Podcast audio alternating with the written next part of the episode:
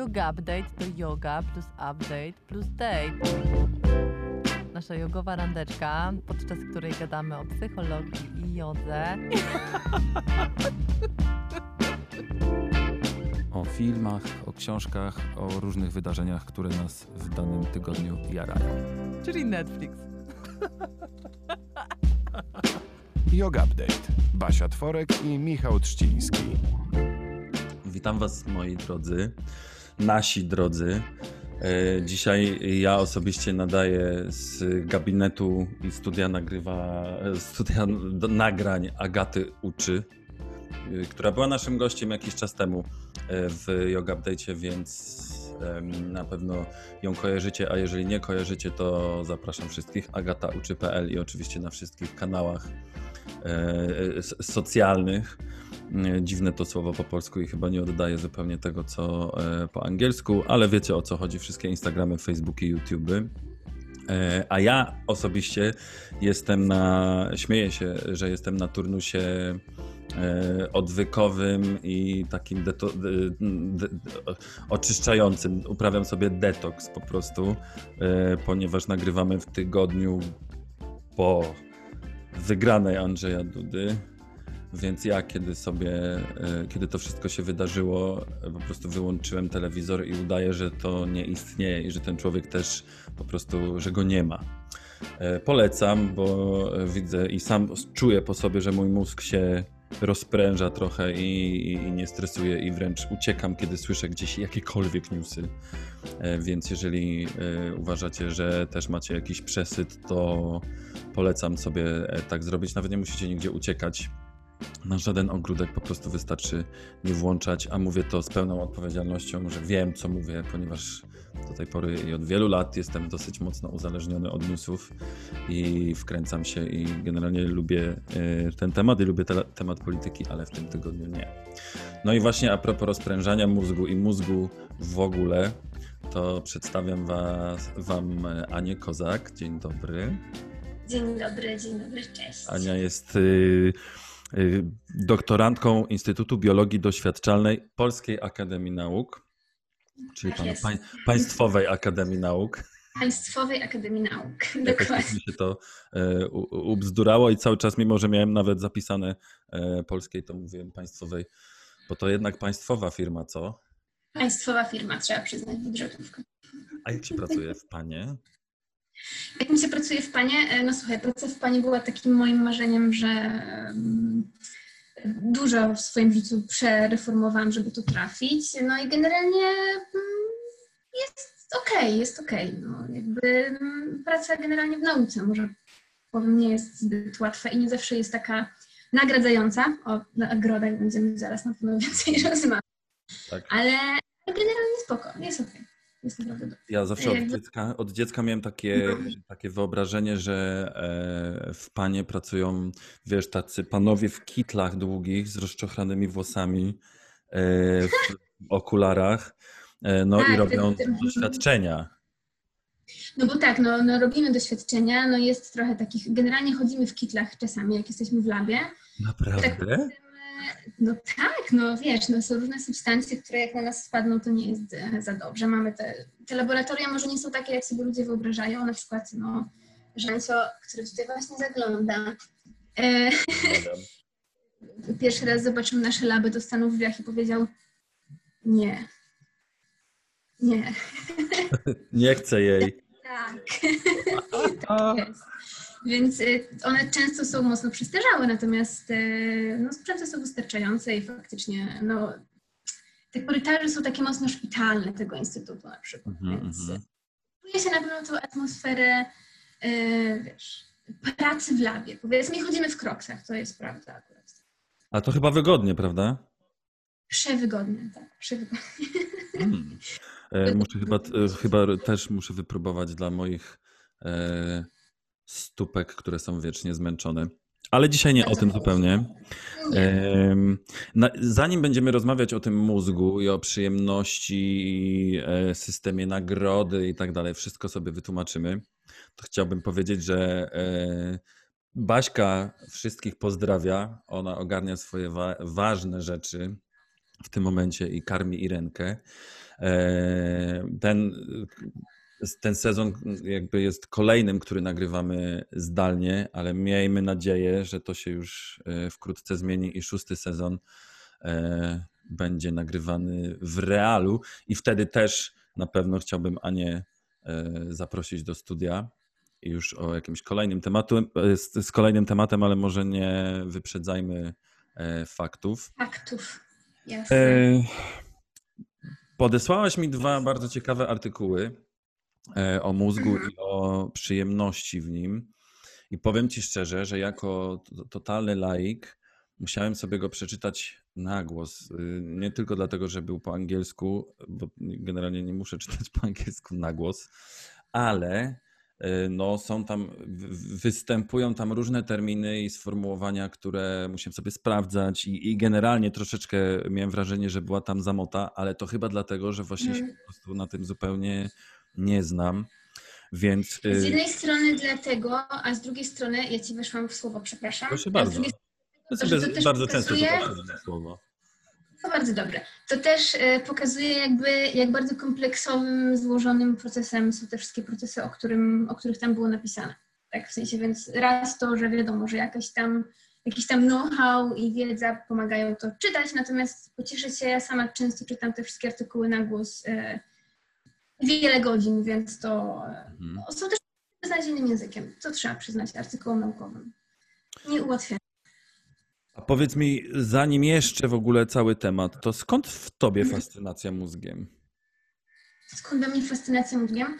A wiesz, co to, to nie w ogóle było... zaczęło? Po, po co to robisz? Jak mm. myślisz? Nie było to bardzo oczywiste. Ja generalnie e, studiowałam dziennikarstwo i skończyłam to dziennikarstwo i któregoś dnia, like, long story short, obudziłam się i pomyślałam sobie, jakby nic nie umiem robić takiego... Mm, nie mam takiej umiejętności, żadnej takiej. Umiem dużo rzeczy, dużo wiem o świecie i tak dalej, natomiast ja chcę coś umieć. No i myślałam, że pójdę na medycynę, że generalnie zrobię 100 tysięcy różnych rzeczy, ale natknęłam się na artykuł, e, na wywiad e, z moją obecną e, szefową, która właśnie zajmuje się neuroplastycznością i tam ona wspomniała o takim kierunku nowo utworzonym, który się nazywał neurokognitywistyka. I ja wtedy pomyślałam sobie, ok, to jest to, ja idę na neurokognitywistykę. No więc napisałam sobie maturkę jeszcze raz, e, sprzedałam konia, którego miałam. No przepraszam, co napisałaś jeszcze raz? Maturkę. Jak jeszcze raz? Stary, ja sobie ubzdurałam, że ja się ze swoją maturą nie dostanę na studia prywatne. W ogóle inne, nie wnikaj. Ale to chwilę, chwilę, chwilę. Muszę cię tutaj zatrzymać, tak. dlatego że y, mi też chwilę zawsze musi zająć, żeby w ogóle do mnie dotarło o co chodzi, bo ja jestem z tych starych matur. I, a, tak, tak, tak. Tak. W moim przypadku, czyli tych młodszych ludzi po 80 bodajże piątym roczniku, mhm. e, musiała, żeby się dostać na kolejne studia, musiałaś napisać jeszcze raz maturę? Nie, nie musiałam, z tym, że ja sobie ubzdurałam, że to są, że nie ubzdurałam sobie, ale miałam takie wyobrażenie, że progi będą tak niewiarygodnie wysokie, że ja powinnam ją poprawić. To nie jest ważne w tej historii tak naprawdę. No w każdym razie zrobiłam dużo, żeby tam się dostać. Dostałam się na, na neuro i zaczęłam i zaczęłam generalnie się wkręcać właśnie w temat głównie neuroplastyczności, ponieważ e, miałam zajęcia na tych studiach właśnie z tą panią profesor, e, z którą wywiad czytałam wcześniej. E, no i ona mnie, we mnie zaszczepiła takiego kompletnego bakcyla i wręcz świra na punkcie, na punkcie mózgu. Zaczęłam angażować się um, od początku w takie różne badania przy użyciu um, neuroobrazowania. Głównie um, korzystaliśmy z rezonansu magnetycznego. Mhm. No więc na przykład byłam zaangażowana w badania, w których sprawdzaliśmy, jak na przykład to, że ludzie, którzy są widomi, uczą się czytać Braille'a, jak to zmienia mózg, jak to zmienia strukturę mózgu, jak to zmienia funkcję mózgu i tak dalej. No i to były jakieś takie pierwsze projekty, przy których pracowałam, później zajmowałam się temperamentem e, i tym, jak różne, jak różne temperamentalne, tak, jak różne temperamentalne, e, że tak powiem, czynniki wpływają na to, jak różnimy się pod względem tej struktury anatomii mózgu, czy w ogóle się różnimy, czy nie. Mm.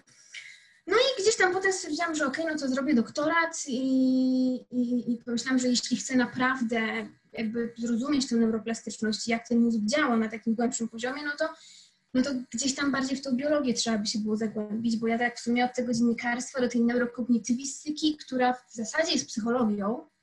Em, jednak chciałabym trochę bardziej tego mózgu, więc e, no więc takim moim... Napisałaś trzeci raz maturę. Nie, nie zdałam trzeci raz matury, słuchaj.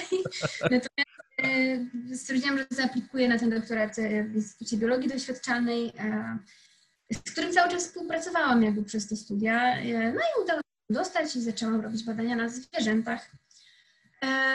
No to były takie badania już bardzo biologiczne, w sensie one cały czas trzymały się tej domeny neuroplastyczności, natomiast no, to jakby było trudne i niełatwo się przestawić z badań na ludziach w badania na zwierzętach, szczególnie jeśli są to koty.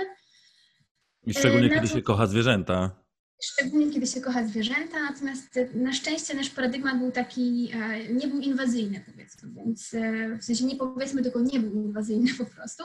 My w tych badaniach chcieliśmy sprawdzić, jak obszary mózgu, które odpowiadają za wzrok, jaka jest ich zdolność do zmiany i do takiej reorganizacji funkcjonalnej i strukturalnej pod wpływem specjalnego treningu, który e, zaprojektowany został przez nas. Mhm. W czasie jakimś miało mieć to przełożenie oczywiście na, e, na ludzką taką rehabilitację osób z konkretnym schorzeniem e, wzroku. No i tak gdzieś jeszcze pomiędzy w tym wszystkim zaczęłam się zastanawiać, jak e, poziom motywacji i to, e, że nasze zwierzęta podczas treningu są nagradzane jedzeniem, to dobrze wykonanie, wykonane. Mm, jak Słoneczko to- dostaje snaka. Widzisz, nasze koteczki dostawały właśnie takie, taką pyszną papę jedzonka. E, I zaczęłam się zastanawiać, jak to może wpłynąć na skuteczność tych treningów i w dalszych konsekwencjach na tą plastyczność właśnie mózgu. No i ciekawy temat w sumie, no. Przyjemności, nagrody. Tak. A powiedz mi, yy, czy badania na ym, zwierzętach, takich jak właśnie na przykład myszy, szczury czy koty, Mhm. yy, czy dobór tych zwierząt yy, zależy od tego, że ich mózgi są jakkolwiek podobne do ludzkich, czy to jest po prostu najprostsza forma, wiesz, no, m- szczurów nikt nie lubi, więc można na nich doświadczenia robić. Kocham szczury. Szczury są najlepsze. A. Akurat. Na, natomiast e, to zależy od tego, co badasz. My na przykład wybieraliśmy koty, dlatego że koty mają najbardziej zbliżony układ wzrokowy do, mm, do układu wzrokowego człowieka. O wow. Jeśli chodzi na przykład o, e, o pole widzenia, jeśli chodzi o budowę, o skrzyżowanie wzrokowe i takie tam różne. Generalnie budowa układu e, wzrokowego jest e, najbardziej zbliżona do ludzkiego. I też, ale często na przykład ten dobór polega na tym, że nie wszystkie badania jesteśmy w stanie pod względem etycznym wykonać na człowieku, tak? Możemy sobie na przykład skonstruować, o czym pewnie będę mówić e, przy okazji tej nagrody, możemy sobie skonstruować na przykład mysz, e, u której zablokujemy wydzielanie się dopaminy. Skonstruować, czyli po prostu wyhodować ją. Wyhodować, tak. Mhm. E, Więc to są, no przede wszystkim są to zwierzęta, nad którymi musimy mieć taką pełną kontrolę, tak? My nie możemy ich sobie wziąć z ulicy i sobie na nich testować, tylko one muszą być w konkretnych środowiskach hodowane, utrzymywane i tak. Początkowo chcieliśmy rozmawiać y, o tej neuroplastyczności, jako że to jest też jak taki konik e, Barbary. Pozdrawiamy znowu. Mhm. E, Ale powiedziałaś bardzo ciekawą rzecz, że ty miałaś troszeczkę już dosyć tego tematu. Tak, ja już y, czwarty rok już robię ten doktorat i jak zastanawialiśmy się nad tym, o czym będziemy rozmawiać, to pomyślałam sobie, no neuroplastyczność z jednej strony jest bardzo catchy i każdy chce słuchać o neuroplastyczności, e, a z drugiej strony już tak mam dosyć, po prostu tyle nad tym siedzę, że pomówmy o czymś przyjemnym. Przyjemność, nagroda, motywacja. A czy to jest właśnie ten sam mechanizm, który powoduje, że jak zjesz za dużo czekolady, to już ci się tej czekolady odechciewa? Myślę, że takiego prostego przełożenia nie możemy zastosować, ponieważ em, co to znaczy, że odechciewa nam się czekolady? E, I tam też były takie bardzo ciekawe badania w tych artykułach, które już nie wiem, czy w tych artykułach ci podesłałam, ale nieważne, e, że często jest tak, że e, nawet jeżeli jesteśmy już kompletnie przejedzeni tą czekoladą, czymkolwiek ona jest, to jednak dzięki właśnie dopaminie my wciąż mamy jakiś taki drive, taką motywację, taki pociąg, żeby jednak kontynuować, kontynuować to, tą czynność, którąkolwiek podjęliśmy. Więc ym, nie powiedziałabym, że to jest ten sam mechanizm, ale na pewno bardzo podobne struktury w mózgu są zaangażowane e, w, w, oba, w oba te procesy. Natomiast musimy pamiętać, że we wszystko, e, w tym jakby pod, czego podstaw leżą te wszystkie biologiczne, czy struktury, mechanizmy i tak dalej, to jednak musimy na to wszystko nałożyć jeszcze e, indywidualne doświadczenie, takie bardziej psychologiczne czynniki, sytuację społeczną i tak dalej, bo to ma ogromny wpływ. Ale to o tym też na pewno zaraz będziemy jeszcze. Jasne. To w takim razie zaczniemy od początku. Czym jest dopamina? Dopamina jest takim neuroprzekaźnikiem. Neuroprzekaźniki, ja się będę starała mówić jak najbardziej do ludzi, żeby to było zrozumiałe, ok? Więc Jasne. na pewno będę sporo uproszczeń. Ale dopytuję jak coś. Więc dopamina jest takim neuroprzekaźnikiem, jednym z wielu neuroprzekaźników, czyli takim jakby transporterem informacji pomiędzy, e, pomiędzy komórkami, czyli neuronami w mózgu, pomiędzy strukturami, pomiędzy obszarami. Takich neuroprzekaźników w mózgu jest przeogrom. E, wiele z nich jest wciąż niezbadanych, natomiast e, tutaj akurat w kwestii tego tematu, który poruszamy, dopamina jest chyba najczęściej poruszanym. E, przez dziesiątki lat traktowana była jako taki właśnie taka substancja przyjemności, substancja nagrody. Ludzie sobie tatuowali na czołach tą dopaminę, bo są szczęśliwi w ogóle. No, dopamina. Natomiast się strasznie rozgaduję. No tak, jest takim przekaźnikiem informacji w mózgu, dopamina, odpowiadając na Twoje pytanie. Ale to jest fizycznie, to jest jakaś substancja? Jakiś... Substancja chemiczna, tak, to jest substancja chemiczna, molekula. Mhm.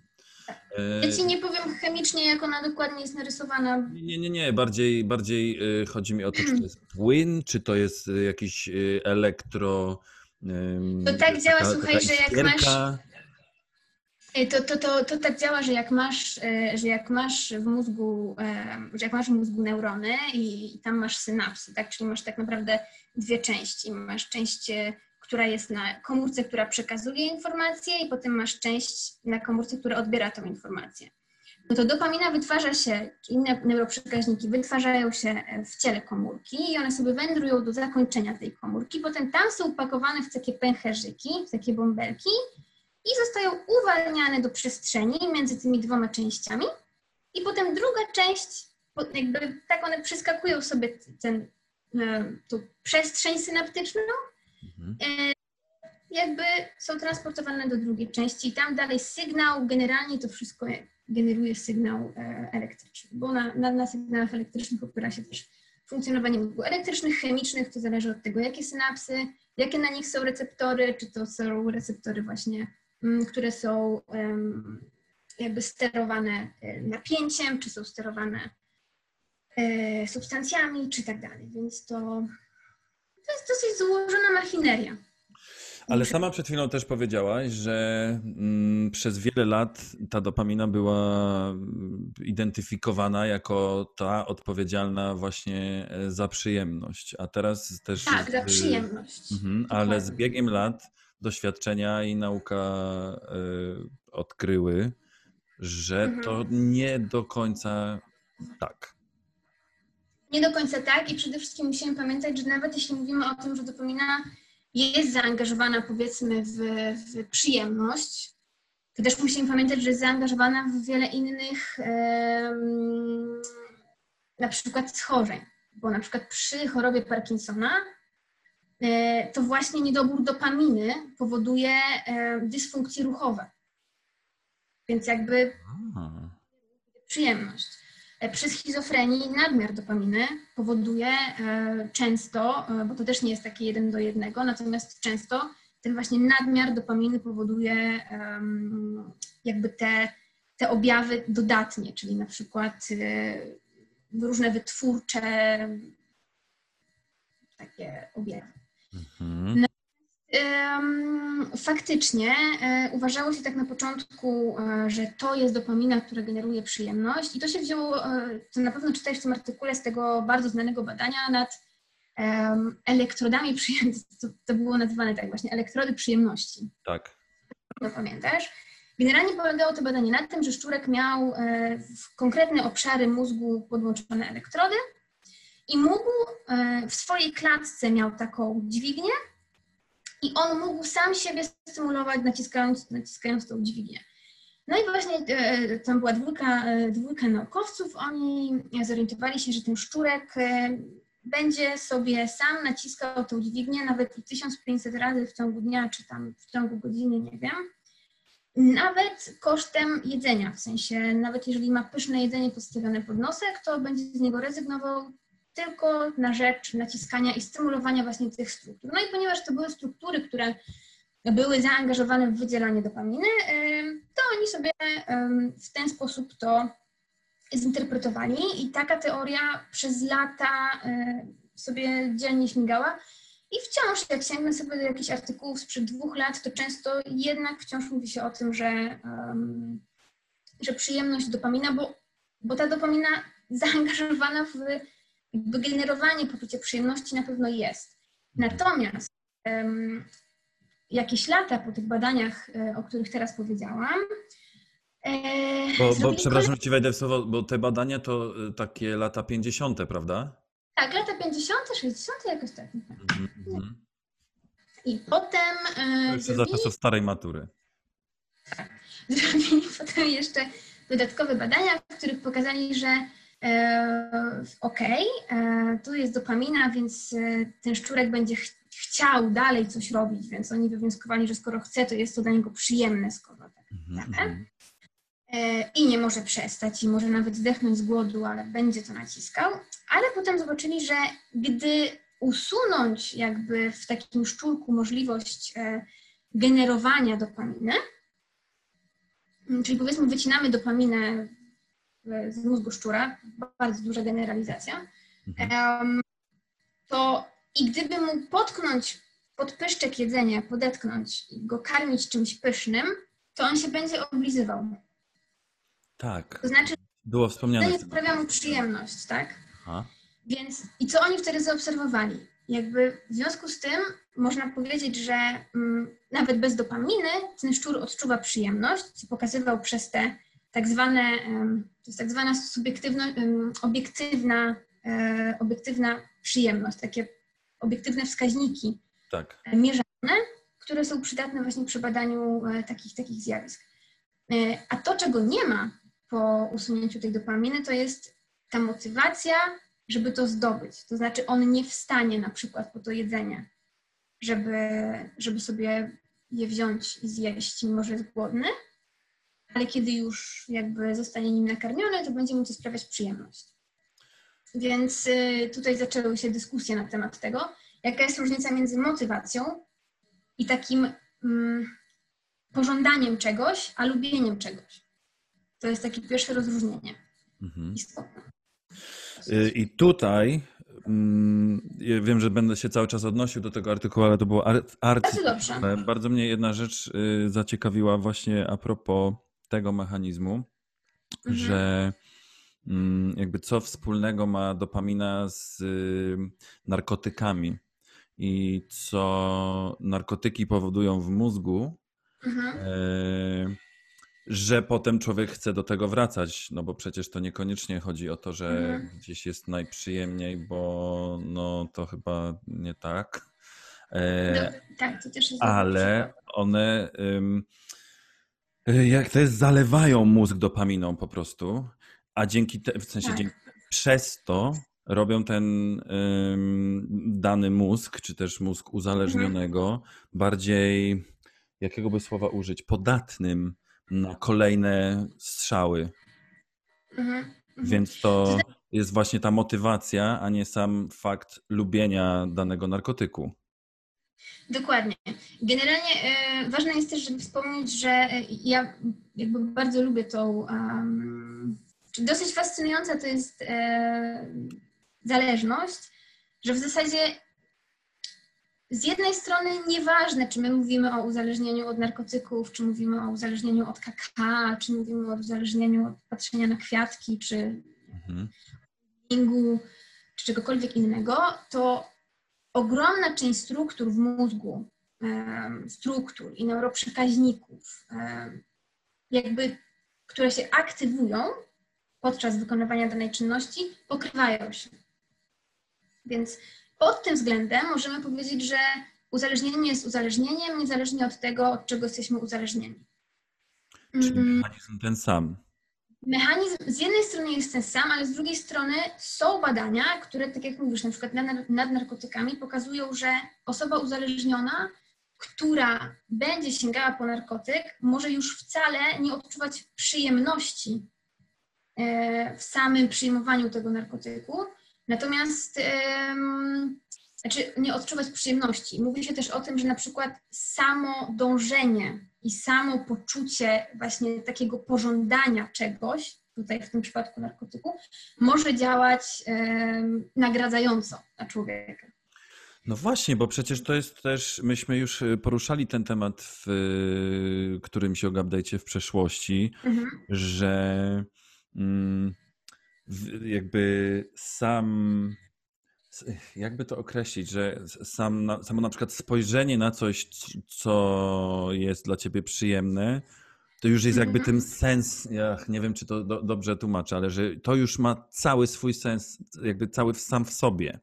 Nie tylko, że, czyli to dążenie, czyli ta determinacja do tego, żeby, żeby coś, nie wiem, zdobyć, zjeść, Tak. wziąć. i Tak, to tak jest bardzo ewolucyjne w ogóle. No, cała przyjemność jest y, to, że nasza ewolucja y, poświęciła y, taką ilość neuronów, żeby zbudować y, wiesz, ten, ten układ nagrody, o którym się mówi, no to oznacza, że jakby ta, ta przyjemność była potrzebna do przetrwania, tak? No bo my Mhm. jesteśmy zmotywowani, żeby dążyć do rzeczy i żeby zdobywać rzeczy, które pomagają nam przedłużyć gatunek, tak? No nie wiem, seks. No właśnie, ale z, z, dru- z drugiej strony są te wszystkie rzeczy, takie najważniejsze czynności, e, takie jak właśnie na przykład jedzenie czy seks, przez przypadek są ba bardzo przyjemne. są bardzo przyjemne, natomiast e, też to pokazuje taką no, niedoskonałość ewolucyjną moim zdaniem, ponieważ jak widzisz, bardzo to zależy jednak od, od kontekstu, jak ten sam mechanizm, który został stworzony po to, żebyśmy my mogli przetrwać, na przykład wkopuje nas w uzależnienie od kokainy, tak, czy, czy czegokolwiek innego. To jest ten sam. Więc y, i z jednej strony chciałam do tego wrócić, że właśnie mówimy, że ten sam, ale z drugiej strony są takie pomniejsze, znaczy nie pomniejsze, ale dodatkowe badania, które na przykład pokazują, że oprócz tego, że na przykład w przypadku e, kokainy e, pokazali kiedyś w badaniu, że e, owszem, ten układ nagrody, o którym się tak szeroko mówi, jest aktywowany i jakby ten mechanizm się powtarza. Natomiast dodatkowo oprócz tego uruchamia się taki jakby drugi obieg, taki drugi obwód, w którym kokaina przyłącza się do mm, komórek gleju. W ogóle z komórkami gleju to jest świetna historia, ale to kiedy indziej. E, I, e, i e, jakby komórki gleju wtórnie wzmacniają efekt dopaminy. Więc to jest. A, jeszcze podbijają. Dokładnie, jeszcze podbijają ten efekt dopaminy, powodują, że więcej się e, akumuluje po prostu e, tej dopaminy w tych komórkach. Więc e, z jednej strony to są podobne mechanizmy, ale z drugiej strony no, są różnice. I też pamiętajmy o tym, że jednak nie każdy człowiek uzależnia się od wszystkiego, tak? Bo z jakiegoś powodu, to są właśnie te różnice indywidualne, o których mówiłam, z jakiegoś powodu no, ktoś bardziej będzie przypadał za jednym narkotykiem, ktoś będzie wolał piwko, a ktoś będzie wolał Kreskę. winko i, i tak dalej, a ktoś będzie wolał kreskę i um, więc, więc tu są jeszcze po prostu takie indywidualne. Mm. A czy w takim razie to,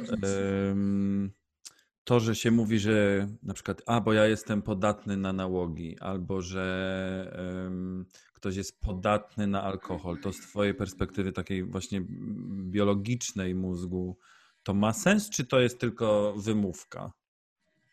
Ja myślę, że możemy mówić o czymś takim jak e, wrażliwość e, układu nagrody na przykład. Czyli na, czyli na przykład, bo w całym procesie przyjemności musimy rozróżnić trzy rzeczy. Takie jakby wanting, liking and learning. Mhm. I dopiero te trzy rzeczy razem powodują, że my odczuwamy taką świadomą przyjemność i które powodują też, że my będziemy czynność, która do tej przyjemności prowadzi, i że będziemy ją powtarzać. Ponieważ to jest bardzo prosta asocjacja dla mózgu.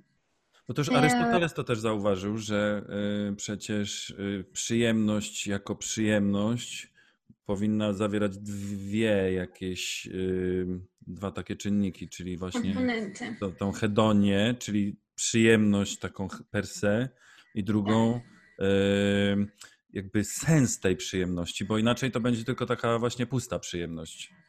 Tak, tak, tak, tak. Ym, Jeśli chodzi o na przykład takie właśnie neuronalne mechanizmy ym, tego, jak to się składa, to tam nawet e, w tym artykule było bardzo fajnie wyjaśnione, że masz ym, po prostu tak jakby trzy obwody, Mhm. które dopiero dzięki korze asocjacyjnej i tym korowym obszarom zosta- zostają połączone w taką, no właśnie świado, świadome odczucie e, przyjemności, tak? Bo są na przykład badania, które pokazują, że pomimo tego, że em, twoje na przykład, nie wiem, odpowiedź twojego układu nagrody jest równie wysoka dla dwóch jakichś bodźców nagradzających, to na przykład ta subiektywna przyjemność, czyli ta przyjemność, którą ty opisujesz i werbalizujesz, będzie się różnić. Mhm.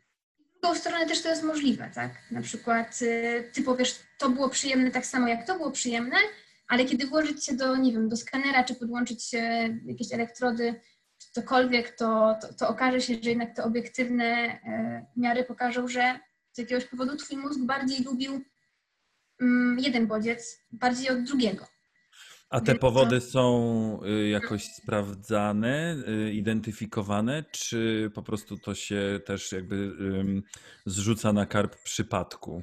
Albo y, może nawet Nie, nie, nie, nie, przypadku, w sensie- tylko wiesz, jeden lubi jedno, drugi lubi drugie i tak dalej. Myślę, że to się bada tak, tak generalnie, bo wiadomo, że takich molekularnych podstaw to najłatwiej nam jest je badać na zwierzętach właśnie, tak? No bo no, nie bardzo możemy e, tak nisko w głąb komórek zejść, jeśli chodzi o, e, o ludzi. Nie podłączymy takich elektrod. Tak, dalej. ale ludzie są e, znowu e, wszystko co mówię, proszę albo prostuj, albo, albo po prostu kontestuj, bo e, chyba ta Mhm. obiektywność ludzka też jest podważana, dlatego że człowiek jako świadoma istota może też różne rzeczy albo naciągać, albo Tak. Przekłamywać, prawda? A mysz Tak, ale ja się nie odpowie. Tak, ale ja się niejasno, ja się niejasno chyba wyraziłam. Bo generalnie jest tak, że problem jest w ogóle, tym, jak badać przyjemność, tak? Mhm. No, w zasadzie są takie dwa komponenty, które możemy badać. Komponent obiektywny i komponent subiektywny. Tym komponentem obiektywnym będą te przeróżne, na przykład em, aktywacje widoczne e, w badaniach neuroobrazowych, tak? Lub e, zapisy właśnie z elektrod, które umieszczamy w głąb mózgu, czy jakieś takie obiektywne, mierzalne aspekty. Tak, czyli coś, na co badany nie ma wpływu. Dokładnie. Natomiast to, co jest subiektywne, to są na przykład wszelkie metody kwestionariuszowe, którymi zajmuje się bardziej psychologia i tak dalej. Czyli my możemy zapytać, dobrze, a czy to było dla Ciebie przyjemne i na jakiej skali?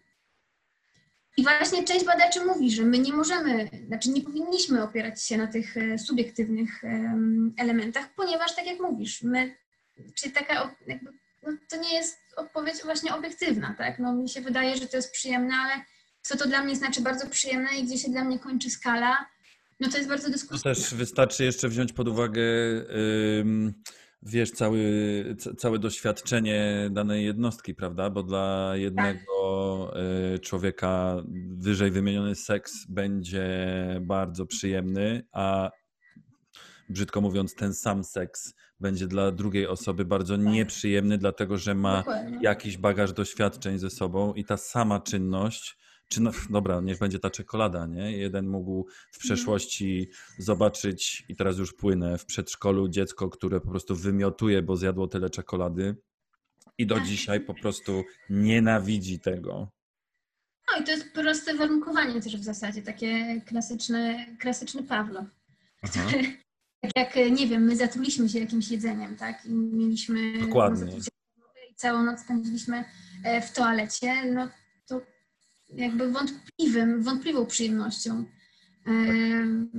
będzie później czucie zapachu na przykład, czy Mhm, tak tego.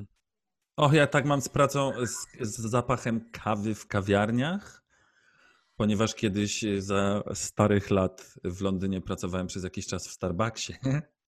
I do dzisiaj, przejadło ci się. i do dzisiaj, mimo że uwielbiam zapach kawy i samą kawę, to kiedy wchodzę do Starbucksa albo do jakiegokolwiek, do jakiejkolwiek kafejki, e, to mam przez pół sekundy takie. "Mm".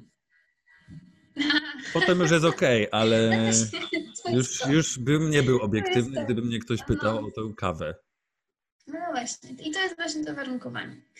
Ale No. byliśmy przy obwodach mm, tej przyjemności w mózgu i też ciekawą rzecz y, y, wyczytałem, że to nie jest tak, że kiedy się y, przerwie dany obwód jednym elementem, wyciągnie się z, jego, z, z tego obwodu jakiś, y, no, chciałem powiedzieć przypadkowy, ale jeden powiedzmy element, to ta przyjemność Mhm.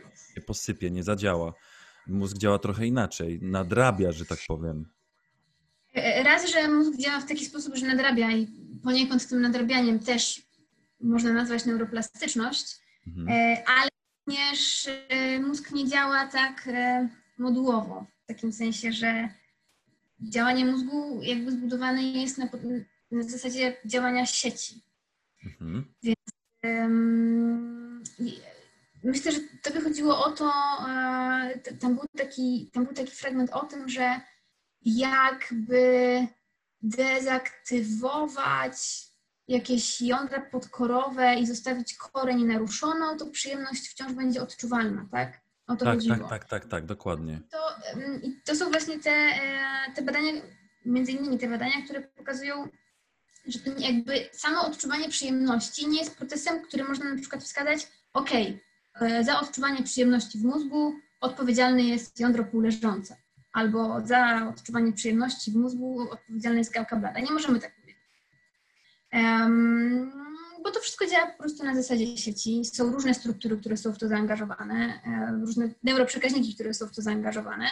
Więc na przykład em, może być tak, że faktycznie na przykład nie będziemy czuli po wycięciu jakiegoś elementu, tak jak mówisz, z tej sieci układu nagrody, my na przykład możemy nie czuć e, pociągu do robienia czegoś, ale przyjemność wciąż będziemy odczuwać. Mm, Jak w przypadku tych szczurów. No dobra, ale przyjemność może być też przewrotna. Tak. E, I i jakbyś to, jakbyś to zdanie zinterpretowała? I dlaczego? No to nie jest tak. Mózg działa w taki sposób, że on sam e, w zasadzie może. Sensie bodźce, które nie są w oczywisty sposób przyjemne w takim wymiarze społecznym, e, bodźce, czy, czy procesy, czy, czy, czy emocje, e, mogą być przetwarzane i, e, i przeżywane w mózgu w taki sam sposób, w jaki przetwarzana jest na przykład, nie wiem, no, przyjemność jedzenia czekolady. Były zrobione takie badania nad żałobą i to nad taką żałobą szczególnie trudną, bo generalnie jest tak, że mm, kiedy Taką, spotykamy się, trwa na przykład 10 lat które trwa na przykład 10 lat, tak, po śmierci brata. po śmierci brata. To akurat, to akurat były badania e, na takiej grupie osób, które straciły matkę w wyniku raka. Mhm, mhm.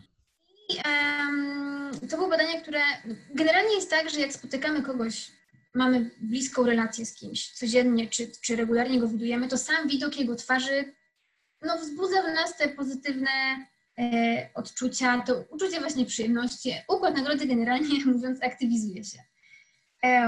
Natomiast okazuje się, że tak w przypadku przeżywania żałoby, e, przez jakiś czas te wspomnienia, które nas nachodzą, e, dotyczące osoby zmarłej, e, również ten układ nagrody aktywizują, natomiast e, jakby w żałobie, e, która mija, jakby ta aktywizacja też mija. Te, Mhm. te aktywizacje struktur też mijają, to jest zupełnie normalne. Natomiast e, jest taki rodzaj żałoby, która jest jakby przyciągnięta w czasie i jest no właśnie żałobą trudną. I, I w tym przypadku te wspomnienia e, i ten jakby cały czas żywy widok osoby zmarłej wciąż, wciąż aktywizuje ten, e, ten układ nagrody. I układ nagrody zdaje się zachowywać wtedy tak samo, jak w przypadku uzależnienia. To znaczy staje się... Trochę pławisz się w tym po prostu. Dokładnie, staje się nadreaktywny, chce jeszcze więcej te, te, tego bodźcowania i tej stymulacji i, i, to jest moim zdaniem bardzo ciekawe, jak to, jak to właśnie pokazuje, że to jest jeden i ten, i ten sam układ, który tak naprawdę odpowiada za przeogromną masę um, przeróżnych, e, tak zupełnie mogłoby się wydawać niezwiązanych ze sobą bodźców, tak? Mm -hmm. A czy dobrze myślę, że podobny mechanizm na przykład działa w takim pławieniu się w narzekaniu albo w złych wiadomościach? Myślę, że o ile, e, tu nie jestem ekspertką e, żadną, natomiast teraz sobie tak będę gadać, że myślę, że o ile e, możemy powiedzieć, że to narzekanie daje nam jakąś korzyść, w sensie my z jakiegoś powodu, jeśli to z jakiegoś powodu generuje w nas faktycznie, jeśli my to lubimy i to jest dla nas przyjemne, to na pewno tak. Może myślę, syndrom sztokholmski. Ale może, w jakim sensie syndrom sztokholmski? Że jesteś e, uzależniona od A, swojego że jesteś kata. uzależniona. E, no. Czy uzależniony? A, to... Hmm. Inna mańka? To jest jeszcze inna, inna mańka. Taka, myślę, że z punktu widzenia psychologa tutaj jakby tutaj wchodzi też ta mm, masa mechanizmów, które najpierw są wytworzone w tej osobie, która jest powiedzmy uwięziona, e, żeby obniżyć jej poczucie własnej wartości, żeby to uzależnienie w ogóle w niej, współuzależnienie wygenerować, tak? bo ona sama w sobie czuje zupełnie e, no, no, no nic nie warta i zupełnie nie um, bezwartościowa. Swojej, tak, bez swojego oprawcy. Więc myślę, że to jest trochę co innego i że to ma. Ale to jest ciekawe pytanie, tak naprawdę bardzo. Bo w pewnym sensie, no tak, jest Dziękuję. też. Jakoś tak mi się to od razu skojarzyło. Uzależnienie, mhm. tylko że nie uzależnienie od substancji, a uzależnienie od człowieka. Bardzo ciekawe. Aniu, to powoli już yy, kończąc, czy z Twojej perspektywy, ty, y, badaczki yy, mózgu, mhm. są jakieś miała być jakieś porady albo jakieś wskazówki dotyczące dbania o mózg. Czy jest coś, co my możemy robić, żeby o ten mózg dbać z takiej właśnie biologicznej perspektywy, niekoniecznie psychologicznej, tylko tej takiej namacalnej? Znaczy, moim zdaniem e, mózg, e, znaczy, no, no moim zdaniem, nie moim zdaniem, no tak jest. W sensie to, co e, długo może, znaczy długo, to co wspomaga utrzymanie Twojego mózgu w takiej sprawności. To znaczy, wspomaga tą plastyczność właśnie neuronalną. To jest przede wszystkim wysiłek e, intelektualny i wysiłek fizyczny. Mhm. E, możemy sobie też o tym kiedyś pogadać, bo to jest cały osobny temat o tym, jak są nawet badania prowadzone, pokazujące, że Wysiłek fizyczny, taki zupełnie umiarkowany, nie mówimy tutaj o niczym wyczynowym, e, często okazuje się być dużo bardziej skuteczny niż wysiłek intelektualny, typu rozwiązywanie krzyżówek, sudoku i takie tam. Mhm. Więc była cała gama wszystkich e, aplikacji do trenowania mózgu, które są e, bardzo kontrowersyjne akurat z mojego punktu widzenia i trochę, trochę naciągactwo generalnie. natomiast, natomiast naprawdę to jest y, wysiłek fizyczny i wysiłek intelektualny, który sprawia, że twój mózg cały czas sobie plastycznie, plastycznie e, się zmienia, bo musimy pamiętać o tym, że to nie jest tak, że tylko wykonując jakieś trudne ćwiczenia, e, jakby bodźcujemy ten mózg i prowokujemy go do zmiany, ale wszystko, co robimy i każdy ruch i to, że teraz rozmawiamy, to na naszych, e, na, jakby kolce dendrytyczne na naszych neuronkach sobie tam cały czas się budują i połączenia się budują i to na ile one są trwałe i z jaką łatwością się e, generują, no to, to jest oczywiście różnie, natomiast... E, Ale to też by właśnie dowodem na to chyba by było i znowu okiem laika, mhm. to, że kiedy ktoś dozna jakiegoś zniszczenia mózgu, na przykład przez stroke, udar.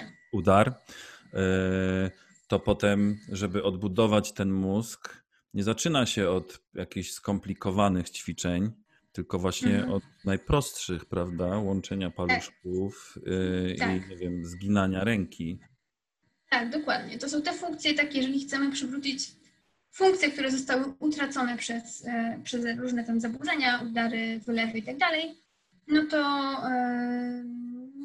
to tak, no to ta, re, ta rehabilitacja wiadomo, często zaczyna się od takich bardzo podstawowych i z czasem jak widzimy poprawę, to, to oczywiście to się rozwija e, w kierunku coraz bardziej trudnych. Mój mózg próbuje sobie przypomnieć, y, co jeszcze było w SEEDS. Wiem, że na pewno sleep, właśnie sleep, education, Tak, o totalnie, spanie, dokładnie. jeszcze sen. Dobry sen, dobre jedzenie, dobry sen. fizyczna. Dobry sen, sen bez monitora i bez e, niebieskiego światła i sen generalnie. E, nie wiem, jak to jest z tą długością snu tak naprawdę, bo mówi się też o tym, że wyspania e, wystarczą, e, że tak naprawdę mózg się wysypia w tym czasie, kiedy wchodzi w ten sen jakby e, fal delta. To jest chyba dwie czy trzy godziny i że jak ktoś potrafi tak zawiadować na przykład swoim snem, żeby wejść w ten sen delta od razu, to może przez trzy godziny się wyspać. Ja nie umiem, żeby nie było. Mm. To być może wtedy mózg działa ok, ale ciało dosyć No właśnie, może Niekon- tak. Może niekoniecznie. Nie wiem, może kiedyś to przetestujemy, może się nauczymy. Generować Tak, delta gdzieś tak 7 godzin co najmniej. do 8. 7-8, tak, tak. Tak. Aniu, bardzo Ci dziękuję Ja też Ci bardzo dziękuję, za Czcina. porcję y, tej niesamowitej wiedzy. Mam nadzieję, że spotkamy się następnym razem w naszym podcaście, ale już y, nie dosyć, że z Baśką, to przede wszystkim na żywca. E, Jasne. Też, y, teraz też jesteśmy na żywca, ale face to Jesteśmy face. na żywca, tak. żebyśmy mogli normalnie sobie porozmawiać. I zresztą ja ostatnio odczuwam już chyba trochę to za długo trwa, y, że nie możemy tego robić. I bardzo O bym tak. sobie i Wam Tak, również życzył, żebyśmy się mogli spotkać jak y, normalni ludzie przy kawie i y, face to face. Jest. Ania Kozak, Fajnie. bardzo Ci dziękuję. Będziemy z Ciebie jeszcze. Dziękuję bardzo. Dobra, polecam Cię. Do zobaczenia. Yoga, yoga, yoga, yoga, yoga, yoga, yoga, yoga, yoga, yoga, yoga, ninja yoga, gangsta yoga. Yoga Update.